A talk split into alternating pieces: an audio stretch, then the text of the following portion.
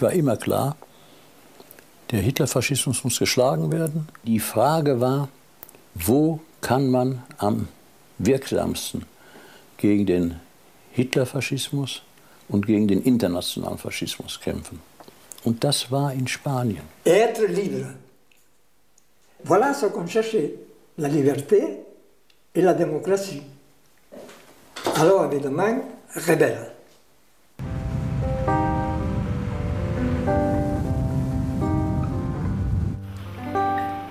Ça, c'est un diplôme du camp de concentration d'Albatera. On était dix-sept mille. Sur les dix-sept mille, il ne reste que moi. Ja, hier ein paar Eindrücke aus dem Film No Pasaran. Daniel Burkholz, du hast den Film gedreht. Wir hören hier jetzt auch schon ganz verschiedene Stimmen. Also ich habe jetzt gerade schon erwähnt, Spanischer Bürgerkrieg, das ist so irgendwo schon der rote Faden oder viele erzählen von ihren Erlebnissen da. Aber es bleibt nicht nur dort stehen. Also worum geht es eigentlich in diesem Film No Pasaran? Um welche Zeit, welche Erfahrungen dreht sich da? Also du hast natürlich völlig recht, No Pasaran, ähm, im Zentrum des Films steht der Spanische Bürgerkrieg, aber Ähm, eigentlich ist der Spanische Bürgerkrieg der Aufhänger des Themas und auch der Aufhänger mit Blick auf die Beschreibung der Lebenswege der Menschen, die in dem Film porträtiert werden, die eben als ähm, sehr junge Menschen mit sechzehn, siebzehn, achtzehn Jahren sich ähm, oft freiwillig gemeldet haben äh, zu den Milizen im Spanischen Bürgerkrieg, um eben gegen den aufkommenden Faschismus in Spanien zu kämpfen. Ähm, aber wie du ja auch schon gesagt hast, der Krieg war neunzehnhundertneununddreißig äh, zu Ende, aber die Geschichte, die Widerstandsgeschichte dieser Menschen war es nicht. Die sind nämlich alle dann ähm, noch reingezogen worden in den Zweiten Weltkrieg, haben da sehr viel durchgemacht, äh, waren im Konzentrationslager oder im Vernichtungslager. Und die meisten von den Menschen, die in dem Film porträtiert werden, sind dann auch erst nach äh, neun bis zehn Jahren nach Hause zurückgekehrt. Und das ist auch äh, der zeitliche Bogen des Films, aber auch der Spannungsbogen. Der Film, du hast es ja auch schon angesprochen, dass es, man hört verschiedene Stimmen, verschiedene Sprachen, spielt jetzt nicht nur beispielsweise in Deutschland oder Österreich, sondern wir sind auf eine Reise gegangen, kreuz und quer durch Europa, nach Spanien, gut, klar, Spanischer Bürgerkrieg, aber auch nach Italien, Frankreich, Niederlande, wir waren natürlich auch in Deutschland, wir waren auch in Österreich, um eben ähm, stellvertretend für diese Widerstandsbewegung, die es ja in Europa auch gab, Vertreterinnen und Vertreter aus verschiedenen Ländern zu Wort kommen zu lassen. Und vor diesem Hintergrund verstehen wir den Film auch als eine Art Porträt dieser europäischen Widerstandsgeschichte, wenn man das so sagen kann. Also es ist eigentlich ein europäischer Dokumentarfilm.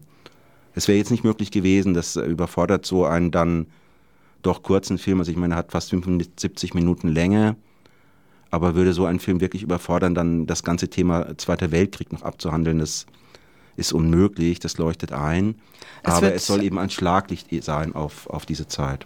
Genau, und es wird natürlich auch angerissen, weil ganz viele, die im Spanischen Bürgerkrieg äh, gekämpft haben gegen den Faschismus, haben dann später den Kampf fortgesetzt. Zum Beispiel kommen ja auch Kämpferinnen aus Italien zu Wort, die dann später gegen die deutsche Besatzung in Italien gekämpft haben. Vielleicht kannst du uns auch mal ähm, doch so ein paar Personen vorstellen. Also wer, wer kommt vor in diesem Film? Wo waren sie aktiv? Also wie gesagt, die Geschichte beginnt eben in Spanien und die Menschen, die in dem Film porträtiert werden, also zu hören war am Anfang beispielsweise der Josep Almudéver. Das ist äh, ein netter Franzose, heute fünfundneunzig Jahre alt, lebt in den Pyrenäen. Man könnte auch sagen, ein netter Spanier. Er hat also beide Staatsbürgerschaften.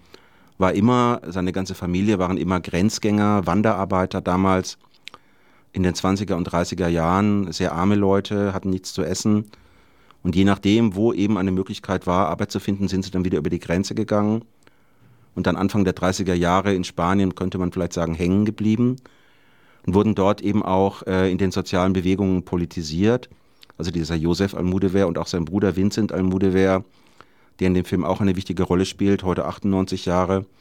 Die leben also ähm, in der äh, Ariège, das äh, ist in den äh, südöstlichen Pyrenäen. Und ähm, die haben eben von Anfang an den Spanischen Bürgerkrieg mitgemacht. Der eine hat sich mit sechzehn Jahren freiwillig gemeldet zu einer Miliz, ähm, also zu einer freiwilligen Einheit, also jetzt nicht streng militärisch organisiert, keine Armee, sondern einfach eine Gruppe von Leuten, die gesagt hat, wir tun uns zusammen, wir wollen Widerstand leisten, wir wollen gegen den Putsch und gegen den Faschismus kämpfen. Und sein Bruder, der Vicent, war damals eben schon neunzehn und hat sich dann auch kurz darauf dieser Miliz angeschlossen. Und dann fing eben die Geschichte dieser beiden an, die dann äh, im Krieg selber völlig getrennte Wege gingen, bedingt durch die Kriegsverläufe, weil der eine eben an der einen Front, äh, an der Teruel-Front, ich glaube, das muss ich jetzt nicht erklären, das ist wahrscheinlich auch äh, langweilig und überflüssig. Ich denke, manche ähm, werden es wissen und ansonsten tut es jetzt nicht unbedingt zur Sache, welcher Kriegsverlauf eben, genau. wo war. Aber äh, wo du eben fragst, was haben die gemacht, der andere ist dann äh, über die Pyrenäen gegangen, der Vicent, und kam dann eben, und das ist dann auch die Nahtstelle zum Zweiten Weltkrieg, nach der Niederlage der Spanischen Republik in ein französisches Konzentrationslager. Das sollte man vielleicht deswegen betonen, weil das äh, weder in Deutschland noch in Frankreich besonders bekannt ist, dass es auch in Frankreich Konzentrationslager gab. Sicherlich nicht vom Ausmaß her zu vergleichen äh, mit den Konzentrationslagern äh, des Nazisystems und schon gar nicht mit den Vernichtungslagern. Aber auch dort sind Tausende von Menschen äh, umgekommen. Und äh, das hat dann eben seine weitere Lebensgeschichte bestimmt. Er war dann eben erst äh, im Konzentrationslager, dann Zwangsarbeiter und am Ende konnte er aus einem Zwangsarbeiterlager in der Bretagne fliehen, hat sich dann der Resistance angeschlossen und so weiter, eben dann bis zum äh, dem Ende des Krieges. Andere, äh, beispielsweise Hermann Scheerboom, der in dem Film auch eine wichtige Rolle spielt, ähm, hat in Amsterdam gelebt und hat sich dann von dort aus aufgemacht nach Spanien, wurde dann dort, äh, Kriegsgefang- äh, wurde dort Kriegsgefangener, war auch einige Jahre in einem Konzentrationslager und hat sich dann, nachdem er äh, aufgrund eines Gefangenenaustauschs, meine ich, war das, da rausgekommen ist, neunzehnhundertdreiundvierzig nach England durchgeschlagen und sich dort den britischen Truppen angeschlossen, um von dort aus dann an der Landung in der Normandie teilzunehmen und dann von dort aus eben auch die Niederland- Niederlande zu befreien. Hermann, soll ich weiter erzählen? Hermann Scheerboom aus den Niederlanden. Er ist nach Spanien gegangen, später nach England. Also da sieht man auch, wie sich die Wege ja wirklich sehr ausgeweitet haben, je nach politischen Verhältnissen. Ähnlich war es ja auch bei Giovanni Pesce. Er ist aus Italien, hat gegen äh, Mussolini gekämpft, auch seine Frau Onorina Pesce, dann in den Spanischen Bürgerkrieg, dann wieder in Italien gekämpft. Also es waren sehr, sehr verwobene Lebenswege dann auch, oder? Ja, das war auch ja eine sehr, ähm, also turbulent ist jetzt das völlig falsche Wort, aber extrem bewegte äh, Zeiten, äh, in deren das, das Unterste zu Oberst gekehrt wurde, wie man so schön sagt. Und der Giovanni Pesce, wenn man ein Wort zu ihm sagt, der ist eben auch als sechzehnjähriger schon nach Spanien gegangen, war da Freiwilliger, erstmalig in der Miliz, dann in den internationalen Brigaden. Ähm, eine legendäre Figur, die in diesem Krieg, ähm, ich will es jetzt nicht heroisieren, aber äh, ich sag's mal so, sehr intensiv mitgekämpft hat. Danach ist er dann nach der Niederlage der Republik zurück nach Italien, wurde dort aber festgenommen von den Faschisten und auf äh, der Gefängnisinsel Ventotene interniert ähm, und dann erst äh, befreit, nachdem äh, Mussolini gestürzt worden war. Und danach hat eben dieser Giovanni Pesce zusammen mit anderen die Resistencia in Italien aufgebaut und dort hatte dann eben die Onorina äh, Brambilla Pesce, seine spätere Frau, kennengelernt, die also nicht als einzige der äh, Protagonistinnen in dem Film jetzt im Spanischen Bürgerkrieg war. Also da, das ist jetzt also nicht so einheitlich die verschiedenen Lebenswege, aber da die beiden dann äh, Jahrzehnte und Jahrzehnte danach noch verbracht haben, haben wir gedacht, ähm, die Geschichte ist doch so schön und so intensiv, dass wir dann auch dieses Paar mit in den Film reinnehmen. Sie, Onorina Brambilla Pesce, sie sagt auch in einer Filmszene, dass es ihr schwerfällt, gegenüber Deutschen von diesen Erlebnissen zu berichten. Hast du solche Momente öfters bei den Dreharbeiten gehabt oder auf welche Reaktionen seid ihr da gestoßen? Also ich, das ist schwer zu sagen. Also ich, es wäre jetzt übertrieben, wenn ich sagen würde, wir sind da überall mit offenen Armen aufgenommen worden und alle waren glücklich, mit uns reden zu dürfen. Es hat schon eine Zeit gedauert, bis man miteinander warm wurde und bis dann eben auch ein Vertrauen da war, dass wir ein ernsthaftes Anliegen haben und dass wir auch ähm, die Geschichten nicht missbrauchen und auch, ich möchte jetzt mal sagen, politische Berührungspunkte mit den Menschen haben, die wir dort interviewen. Das hat also natürlich Vertrauen geschaffen. Kredit hatten wir auch dadurch, äh, ohne jetzt Eigenwerbung zu machen. Wir haben schon mal einen anderen Film gemacht zu dem Thema, im weitesten Sinne. Brigadistas heißt der, das ist so eine Art Roadmovie, könnte man sagen. Erzählt von der Reise äh, alter äh, Fra- Kriegsfreiwilliger kreuz und quer durch Spanien. Und da haben wir halt einige kennengelernt, dadurch hatten wir viele Kontakte und dadurch hatten wir schon auch äh, einen gewissen Ruf, der uns dann natürlich auch geholfen hat, aber trotzdem war das kein Selbstläufer, sondern wir mussten uns das dann eben auch durch ähm, eine sehr, wie soll ich das jetzt sagen, durch offene, ehrliche Interviews und durch, einen, äh, durch Klarheit und äh, durch einen fairen Umgang miteinander, der aber auch selbstverständlich ist, natürlich erarbeiten dann wieder dieses Vertrauen. Und äh, diese Äußerung, die du gerade erwähnt hast, die ist auch erst dann fast nach einer Woche gefallen, nachdem wir äh, dann schon kreuz und quer in Mailand unterwegs waren, tagelang Interviews geführt hatten, ähm, durch die Stadt gefahren sind, äh, zu verschiedenen Plätzen, an denen eben deren äh, beider Geschichte auch äh, gespielt hat. Und dann ganz am Ende, ich möchte eigentlich fast sagen, äh, so kurz vorm Kaffeetrinken nach Drehschluss kamen dann eben auch solche... Äh, solche Äußerungen, dass man sich da so geöffnet hat und die Karten auch so auf den Tisch gelegt hat dann. In diesem Film wird oft die Frage gestellt, wofür habt ihr gekämpft? Welche Antworten habt ihr darauf bekommen? Ja, das ist natürlich auch für uns so eine Art Leitfrage gewesen, die ähm, dann auch den Schlüssel, also uns den Schlüssel in die Hand gegeben hat, um diese Geschichte überhaupt zu erzählen. Also wir wollten jetzt nicht ähm, so ein heroisches Heldenstück abliefern, ähm, in dem der, der Helden- und Heldinnenmut dieser Menschen, der zweifellos vorhanden war, gefeiert wurde, sondern vielmehr äh, diese Menschen selber zu Wort kommen lassen und auch äh, uns versuchen, deren Geschichte und deren Schicksal ist so ein großes Wort, aber eigentlich diesem Schicksal auch anzunähern. Und äh, die Frage ist, denke ich mal, dann auch tatsächlich die beste Frage, die man da eingangs stellen kann, weil die Motivationen doch sehr unterschiedlich waren. Natürlich hatten die alle einen ähnlichen Grundgedanken. Sie wollten Widerstand leisten, sie wollten gegen den Faschismus kämpfen, sie hatten den Faschismus teilweise schon in ihren eigenen Ländern, Giovanni Pesce in Italien, da war der Faschismus ja schon seit Anfang der zwanziger Jahre an der Macht, äh, schon kennengelernt. Andere hatten nur davon gelesen, die Franzosen hatten den Faschismus zum Glück noch nicht erlebt, aber die, eine Vorstellung davon war sicherlich vorhanden. Was aber, denke ich, nicht vorhanden war, da haben wir auch schon bei einigen Filmvorführungen im Anschluss dann viel darüber diskutiert, Ähm, ist äh, dieses Wissen darum, was das eigentlich bedeutet, so einen Kampf aufzunehmen.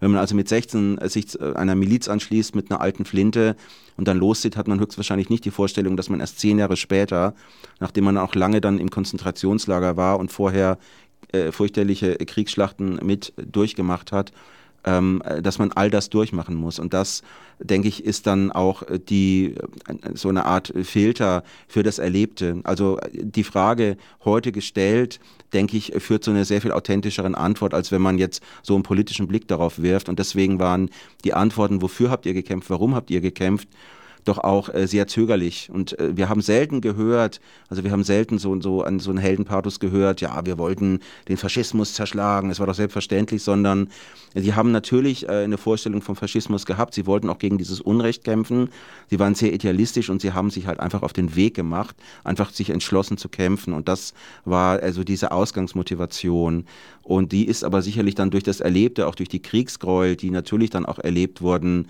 immer wieder auch in Frage gestellt worden. Und äh, am Ende dieses Lebens, also einige der Menschen, die in dem Film zu sehen sind, sind dann, weil die Dreharbeiten auch, uns ist das Geld ausgegangen und so weiter, sich über mehrere Jahre hingezogen haben, sind also einige mittlerweile verstorben, aber am Ende ihres Lebens haben die da dann einen ganz anderen Blick drauf gehabt, sodass in dem Film der Mensch, dem diese Eingangsfrage gestellt wird, der Gerhard Hoffmann, auch erstmal gar nicht antwortet. Der sitzt einfach erstmal da nach dieser Frage, guckt mich an oder guckt uns an und sagt, also wie soll man das denn bitte schön in wenigen Worten beantworten? Und das ist letztlich dann genau der Einstieg äh, in den Film, und das ist dann genau die Geschichte, die dann in dem Film in vielen Worten und Szenen versucht wird zu erzählen, und die Frage wird versucht zu beantworten. Der biografische Hintergrund bei den Menschen, die du porträtierst, die ihr porträtiert habt, ähm, ist ja auch recht unterschiedlich. Also es gibt da welche, die äh, jetzt nicht explizit aus einer politischen Familie stammten, die vielleicht eher auch, äh, einer sagt, ich glaube, das war das schwarze Schaf der Familie. Andere hatten durchaus eine sozialistische Familientradition, sowas zum Beispiel bei Rosario Sanchez Mora. Das ist eigentlich eine sehr legendäre Frauengestalt im Spanischen Bürgerkrieg, auch bekannt geworden durch den berühmten äh, Dichter Miguel Hernández, der dann ein, ein Gedicht auf sie ähm, geschrieben hat. Was hat sie dazu gesagt und wie ist ihre Biografie kurz dargestellt? Also in aller Kürze äh, kurz dargestellt, die Biografie von der Rosario Sanchez Mora, die ja, da hast du völlig recht, eben eine ganz legendäre Figur in Spanien war und dann eben auch äh, zumindest in den letzten zwei Jahrzehnten doch in Spanien dann auch wieder sehr bekannt war und sehr anerkannt war als äh, historische oder zeitgenössische Person. Ähm, die ist eben auch als ganz junges Mädchen äh, erstmal nach Madrid gegangen, um da Schneiderin äh, zu werden. Also die wollte einfach raus aus ihrem kleinen Heimatdorf. Die hatte natürlich vermittelt, wie sie selber sagte, durch ihr Elternhaus, ein republikanisches Elternhaus, ein bestimmtes Wertesystem. Also die waren, standen jetzt nicht den Großgrundbesitzern nahe, die waren nicht von der katholischen Kirche absolut überzeugt und sie waren schon mal gar keine Faschisten oder Königsanhänger. Ähm, sondern eher ja, Republikaner, vielleicht Sozialisten, wie auch immer. Das hat sie schon geprägt, aber das war nicht ausschlaggebend für sie, sondern sie wollte einfach raus, sie wollte was erleben, sie wollte was aus ihrem Leben machen, ist dann als sechzehnjährige nach Madrid und äh, kaum, dass sie siebzehn Jahre alt war, äh, begann dann eben der Spanische Bürgerkrieg und sie hat sich dann, ich meine, am ersten Kriegstag als so ziemlich erste Frau in diesem Krieg freiwillig gemeldet, wurde auf einen Lastwagen, äh, ich möchte nicht sagen geladen, so nach dem Motto, spring da mal rauf, hat auch eine alte Flinte in die Hand gekriegt und wurde dann äh, ein Stück weit außerhalb äh, von Madrid gefahren in die Sierra de Guadarrama. Das äh, ist ein Gebiet, das sehr wasserreich ist und von dort aus wird Madrid, ich meine auch heute noch, mit Wasser versorgt. Es ging eben darum, äh, zu, ver- zu verhindern, dass die Faschisten Madrid abschneiden von dieser Lebensader. Und dort hat sie dann eben gekämpft und dort ist sie dann halt auch schwer verwundet worden. War eine Dynamitäre, das heißt, hat so selbst gebastelte Handgranaten geworfen. Eine ist zu früh explodiert in ihrer Hand, das hat ihr dann die Hand abgerissen. Und dann hat sie eben, so, so wie sie eben konnte, weiter äh, in dem Krieg mitgekämpft, dann eben unbewaffnet.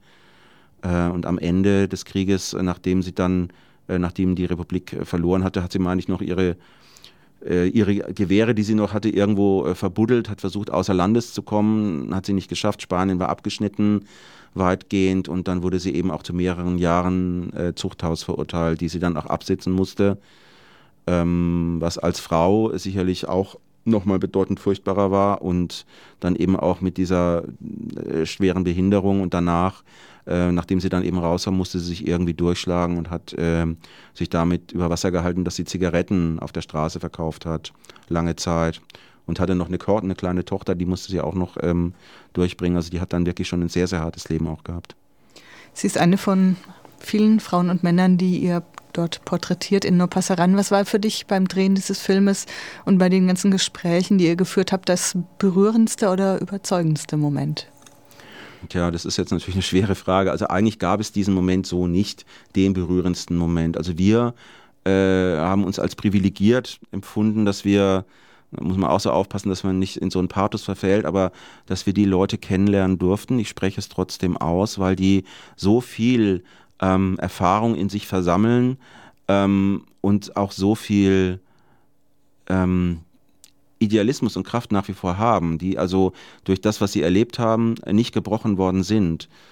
Die feiern auch keine Feste jetzt, also die beiden Almudévers, die leben auch noch zufrieden in den Pyrenäen, wie auch immer, aber die feiern da kein Fest, deswegen sagen, Mensch, wie toll, was für eine schöne Zeit, sondern äh, die haben das sehr durchlitten und auch sehr leiden da heute auch noch unter dem Erlebten. Den Eindruck hatten wir schon, auch während der Interviews immer wieder, wir mussten auch unterbrechen, das wird in dem Film auch dann, ich sag mal, aber in sehr respektvoller Weise auch äh, deutlich gemacht, dass wir eben, dass der Mensch, der diese Geschichte erzählt, äh, Josep Almudéver, dann einfach nicht mehr weiter kann und uns bittet, dass wir aufhören. Und dann wollte er aber doch weitererzählen, also haben wir dann diese Hürde im Film dann aber auch genommen. Also sie leiden da bis heute drunter, aber trotzdem sehen sie heute ähm, bejahend auf das Erlebte zurück und die sagen, ja, das war nötig, das war wichtig und es war gut, dass wir, dass wir das getan haben. Und das finde ich eigentlich so für mich persönlich das Beeindruckendste, dass eben so auch ohne Bitterkeit, also ohne Heldenpathos und ohne Bitterkeit einfach auf diese Zeit zurückgeblickt wird und ähm, man einfach einen, einen bejahenden Blick, ein bejahendes Verhältnis dazu hat nach wie vor. Und das finde ich was, wenn man das jetzt auch politisch betrachtet, etwas sehr Mutmachendes.